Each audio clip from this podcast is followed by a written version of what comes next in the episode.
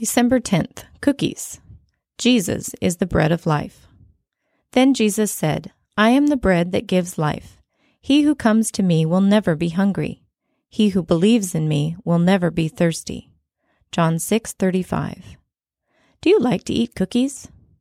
Cookies are just one of many special foods people enjoy at Christmas. What are some special foods your family enjoys?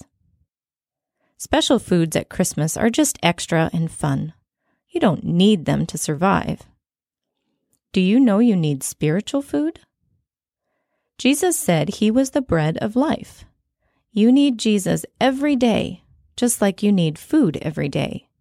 Even with all the special foods, you will get hungry again. Jesus tells you to feed on His Word, the Bible, and you will never be hungry again. Of course, you still have to eat. Jesus is talking about spiritual hunger. If you are spiritually hungry, Jesus is the bread who can satisfy. How can you eat the bread of life?